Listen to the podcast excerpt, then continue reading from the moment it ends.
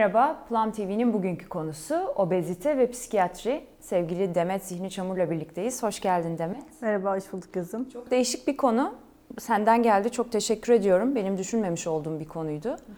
Ee, nasıl başlayalım? Obezite aslında birçok farklı tıp bölümünün ilgilendiği bir konu. Mesela evet. dahiliye ilgileniyor, endokrinoloji ilgileniyor. Eğer bir ameliyat gerekirse cerrahi, cerrahi ilgileniyor. ilgileniyor. Psikiyatri burada nerede devreye giriyor? Nerede giriyor? Şimdi ilk önce ben bir obezite nedir Lütfen. onu e, belki aydınlatmak lazım. Obezite vücutta e, sağlığı bozacak şekilde yağ birikimi. Hmm. Dünya Sağlık Örgütü bunu diyor. Hani vücut kitle indeksi açısından baktığımız zaman da vücut kitle indeksinin 30'un üzerinde olmasına biz obezite diyoruz. Hmm. E, psikiyatri burada nerede devreye giriyor? Aslında bunun e, obezite ve psikiyatrinin ilişkisi yumurta mı tavuktan, tavuk mu yumurtadan çıkar. Böyle bir ilişki. E, Güzel. Çoğu ruhsal durum, psikiyatrik rahatsızlık obeziteye sebep olabiliyor. Keza obeziteye sahip bireylerde de çok sık olarak psikiyatrik rahatsızlıklar mevcut olabiliyor. Dolayısıyla hani e, psikiyatri burada değerlendirmede nerede? Hem öncesinde yani e, obezitesi olan bireylerde buna altta yatan bir sebep var mı? E, obezite geliştirmesine sebep olan hem yeme bozukluğu hem çocukluğundan e, süre gelen e, bir obezite durumuysa altta yatan başka bir işte dikkat eksikliği, hiperaktivite bozukluğu, posttraumatik stres bozukluğu ya da e, stres başa çıkma yöntemi mi var? Ya da e, bu bireyler geldikten sonra şu an için mevcut bir psikiyatrik rahatsızlıkları var mı? E, tedavi edilecek sürecin ilerlemesini önleyebilecek ne yapabiliriz'i düşünmek gerekiyor. Yani aslında psikiyatri hem öncesinde hem sonrasında hem o anının her yerinde var. Olması gerek. Bu obezite e, aslında çocuklukta da belki sinyali alınan bir şey değil mi?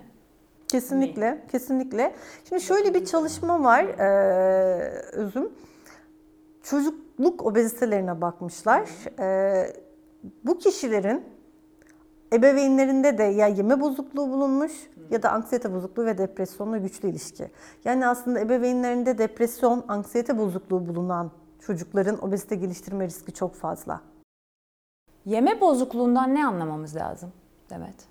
Yeme bozukluğundan anoreksiya, bulimia ya da başka türlü adlandırılamayan yeme bozuklukları tarifli. Anoreksiya yemek yememek, bulimia yediğimizi kus, dışarıya dışarı çıkarmak. çıkarmak. Bu da belki bir nevi yeme bozukluğu çocukluktan geliştiği zaman diyebiliriz. Aynı kriterlere belki uymuyor ama e, obezitede e, şey çok önemli. E, çocukluk çağı dikkat eksikliği ve hiperaktivite bozukluğu olan çocuklar ileride obezite geliştirebiliyor. Yüzde verebiliyorlar mı? Yüzde şu an için benim aklımda Çok yok. Değişik bir ama benim aklımda yok. Bunu ben e, söylediğim zaman aslında şey şöyle bir algı oluşuyor. Ya zaten hiperaktif bu çocuklar nasıl kilo alıyorlar, nasıl obez oluyorlar? E, daha önce planda konuşmuştuk Tabii. dikkat eksikliği ve dikkat, hiperaktiviteyi. Evet. Bir kere şimdi temel e, bu çocuklarda ne oluyor? Bir dikkat eksikliği oluyor. E, ikincisi bir ketlem, ketlenme bozukluğu, davranışları ketleyememe bozukluğu demiştik e, evet. DHB için.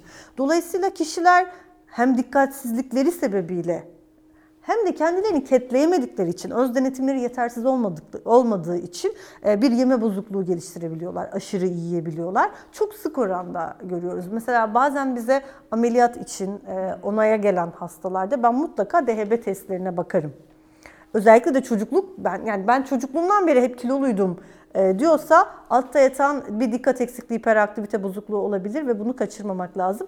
Bir de e, post travmatik stres bozukluğunu da kaçırmamak lazım. Çocukluğunda cinsel taciz e, ya da e, başka bir şekilde bir psikolojik travma yaşayan kişilerde de o stresi yönetebilme e, bazen yemekle ol, olabiliyor ve bu bir obezite olarak karşımıza çıkabiliyor. Ee, Birçok soru geldi tabii aklıma seni dinlerken. Bu obezitenin genlerle alakası var mı? Zamanında sanki bir genden kaynaklandığına dair bir nasıl diyeyim bir sorgulama olmuştu bunun ama bir şey bulunabildi mi orada? Açıkçası çok güncel literatür bilgisine ben sahip değilim. Hani bu alanda o bağlamda çalışmadığım için. Evet. ben bunun daha psikolojik e, durumuna bakıyorum. E, bir miktar genetik altyapısı var. Hmm. Ama bir miktar yemeği öğrenme, Nasıl öğrenme? Ailenin psikolojik altyapısı, Yine söylediğim gibi stresi yönetebilme bazen başa çıkabilme e, mekanizması olarak yemeği kullanıyorlar. Mesela e, karbonhidratlar yendikten 1 ila 2 saat sonra kişide en düşük stres seviyesi görünüyor. Comfort Özellikle food derler zaten, ya konfor yemeği derler. Kesinlikle. Makarnaya falan. Aynen zaten şeydir böyle kişi stresliyken e, işte sebze yemek istemiyor yani karbonhidrat e, tüketmek istiyor. Ama bu, bunun da bilimsel bir altyapısı var gerçekten. Karbonhidrat e, işte e, yedikten 1-2 saat sonra stres düzeyi en aza düşmüş oluyor. Dolayısıyla bunların hepsi birbir içinde girif, tetikleyici, multifaktöriyel bir sonuç olarak ortaya çıkıyor obezite.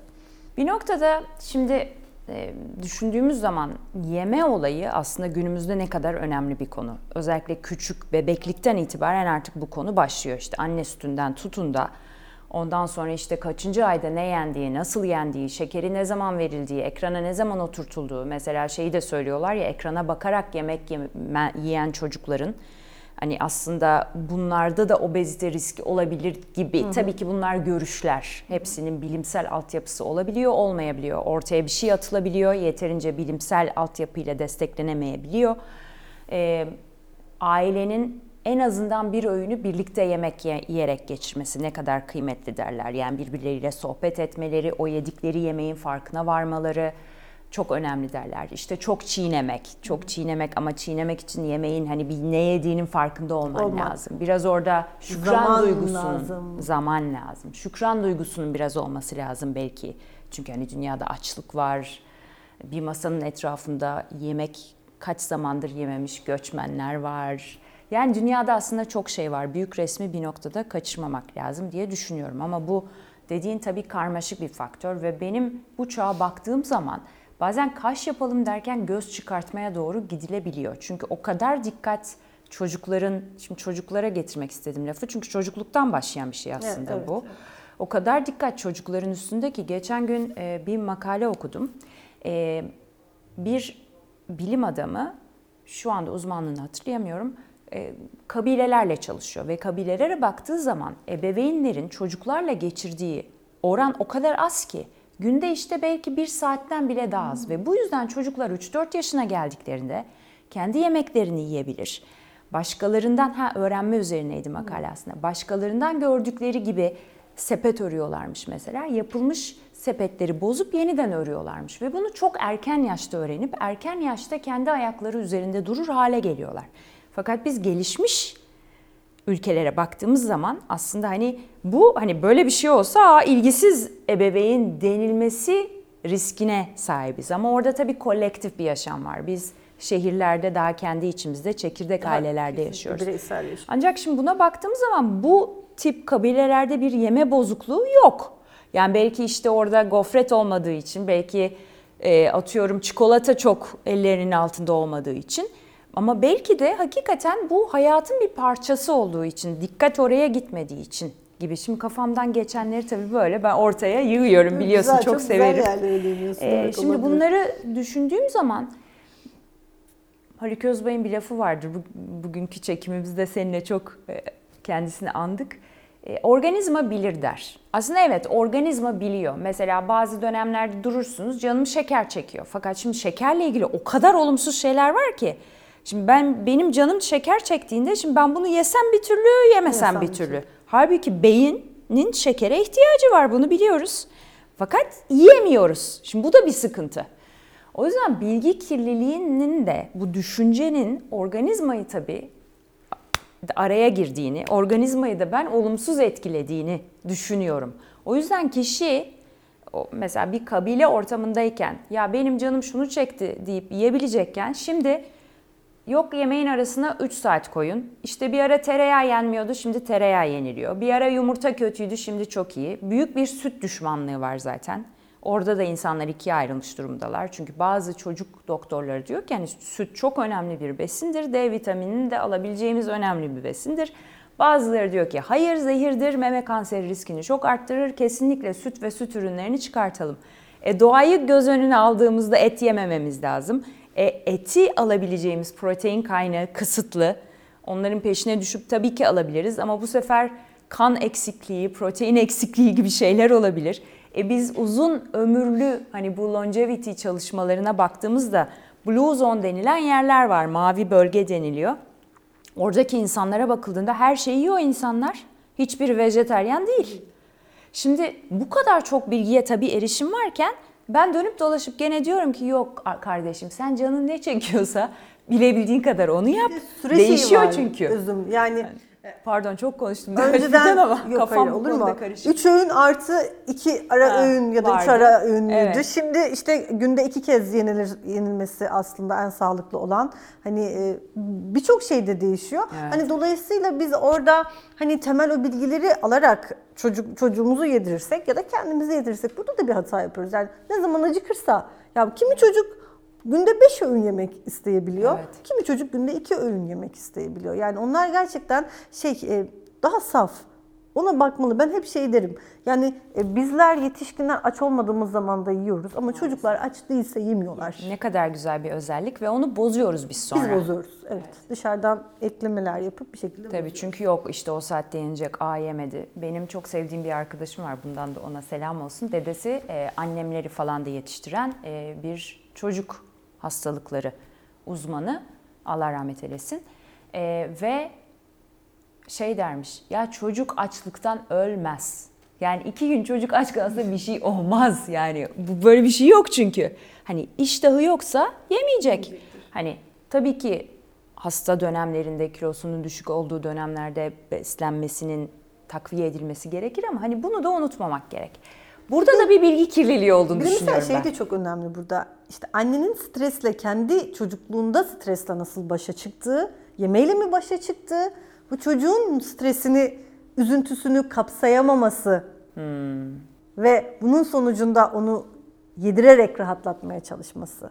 Yani annenin de kendi stresiyle baş etme meka- mekanizması ve kapasitesi yoksa çocuğun ağlamasına tahammül edemeyecek, üzüntüsüne, mutsuzluğuna tahammül edemeyecek ve yedir işte her ağladığında işte aç o yüzden ağlıyor ve yedirmem lazım diyecek ya da önemli. mutsuzluğunda ona çikolatalar verecek. Yani bu olabilir tabii ki. Üzgün olman çok normal. Bana anlatmak ister misin? Ya da kendi başına bunu yaşayabilirsin. Ama ben yanındayım demek yerine ağlama, üzülme, mutlu Al ol. Bak al çikolata. sana çikolata. E zaten o olunca ne öğreniyor çocuk? Ben her mutsuz olduğumda bunu yersem ben mutlu ol. Yani Pavlov'un köpeği gibi oluyoruz ister Kesinlikle. istemez. Beyin de sevgili izleyiciler beynimiz o kadar muhteşem çalışan bir aygıt değil. Bu artık bilimsel olarak kanıtlanmış durumda. O yüzden hani e, ona ne dediğimiz, nasıl tutum takındığımız çok önemli ve küçük yaşlar tabii çok kıymetli yani.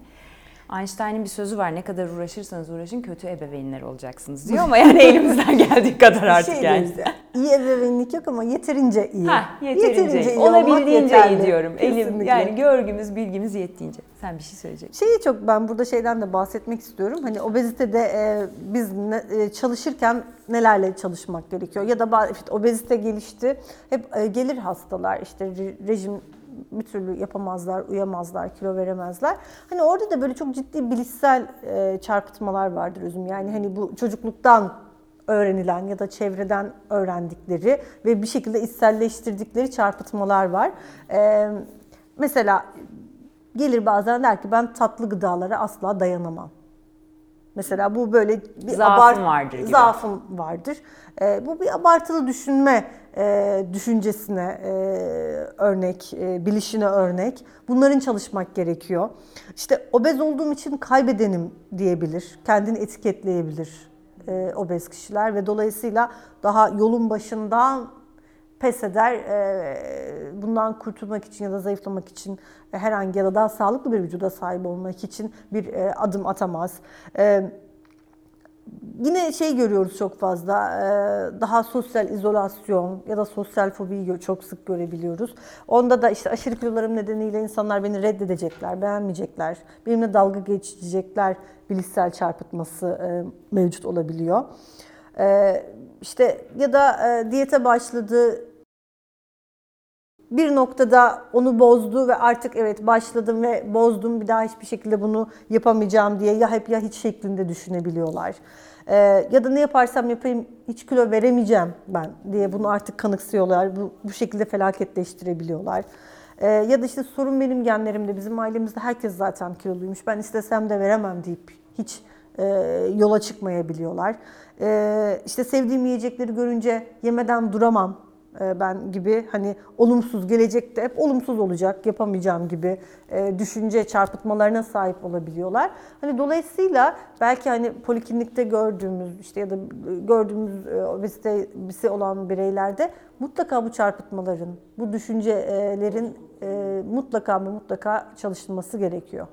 Bugünkü söyleşilerimizde yani çıkan düşüncenin aslında kişiyi ne kadar olumsuz Ne kadar etkilediği olumsuz ve etkilediği. hani gerçekle ilgisinin olmadığı. Seni dinlerken şunu düşündüm. İki şey aklımdan geçti. Bir tanesi şimdi mesela alkolikler de kendileri evde kapanıp içerler ya. Mesela hani kimse görsün istemezler. Ee, tabii uç noktalarında. Obezitede de böyle bir şey var mı? Kişinin aslında yemek yerken görülmek istememesi. Ee, belki yanlış bir gözlem ama mesela o kişileri gördüğümüzde mesela der ki insan ya aslında o kadar da çok yemek yemiyor. Ama genelde başkalarının yanında yemezler zaten çok. Bir kısım obezite hastasında evet daha e, mesela özellikle zaten gece yemeleri vardır. Mesela gündüz yemez yemez. Yemez çünkü hiçbir şey. E, Evet. Ama işte gece yatar, yattıktan sonra kalkar, e, buzdolabını açar ve bütün karbonhidratlı e, besinlerden özellikle e, beslenir. Sonra da gelir zaten der. Hani e, tuttum tuttum rejimime uydum ama gece ne oluyor? Gece bilmiyorum ama kalkıyorum e, buzdolabına e, gibi. E, bir, bir kısmı evet sosyal ortamlarında yemekten çekinirler. E, bir kısmının ise rahat bir şekilde iştahım var ve yemeği seviyorum deyip yiyebiliyor. O da güzel. hani o kendinde daha barışık olmak gibi. Bir noktada yememek de aslında şey mi? Mesela onu düşündüm seni dinlerken bir de. Biz mesela yemek üzerine konuşuyoruz ama artık o kadar çok bilgi var ki. Canım mesela bir kişinin akşam yemek yendi, ortaya baklava geldi. Bir tane baklava çekti canı. Kilosu normal. Onu da yememeye başlamak oluyor. O da bir noktada aslında belki düşüncenin bozulması mı? Yani Bence sağlıklı burada sebebe bakmak var. lazım. Ha, yani sebebe hani bakmak sebebe bakmak lazım. Yani e, kişinin tatlıyla arası mı yok? Gluten mi yemi hayatından Hayır, çıkardı? çekiyor canı ama yemiyor. Yani vücudu ye diyor. On, yani burada onu vurgulamak istiyorum da ben biraz. Vücut aslında bize haber veriyor bazı şeyleri. Fakat biz onu kapata kapata kapata kapata bir süre sonra şey gibi yani bir arkadaşın sana sürekli bir şey söylüyor ve sen onu sürekli duymazdan geliyorsun. Vücut da bir süre sonra aslında ilişkimiz bozuluyor vücudumuzla ve o sistemle gibi geliyor. Tabii ki orada bir işte genetik bir rahatsızlık vardır, orada bir aksama vardır. Bunları kenara bırakarak psikolojik kısmı ile ilgili söylüyorum. Bu da aynı şey değil mi? Ya aslında işte to- totalde yine aynı yere geliyoruz. Her şeyden hep derler ya az az Ölçüsü olması mukabilinde. gerektiği kadar ölçüsü mukabilinde. Duygularla konuştuğumuz duygularla aynı Aynen, yani. Hani doğru. ondan da korkma. Bütün Bir duygular bizim. ye, nefsine hakim et, şey yap, tatmin et derler ya. Aynen öyle.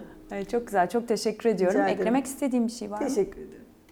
Çok teşekkür ediyoruz efendim size. İzleyiciler de umarım biraz öğrenmişlerdir diye ümit ediyorum. Ben çok şey öğrendim. Hoşçakalın.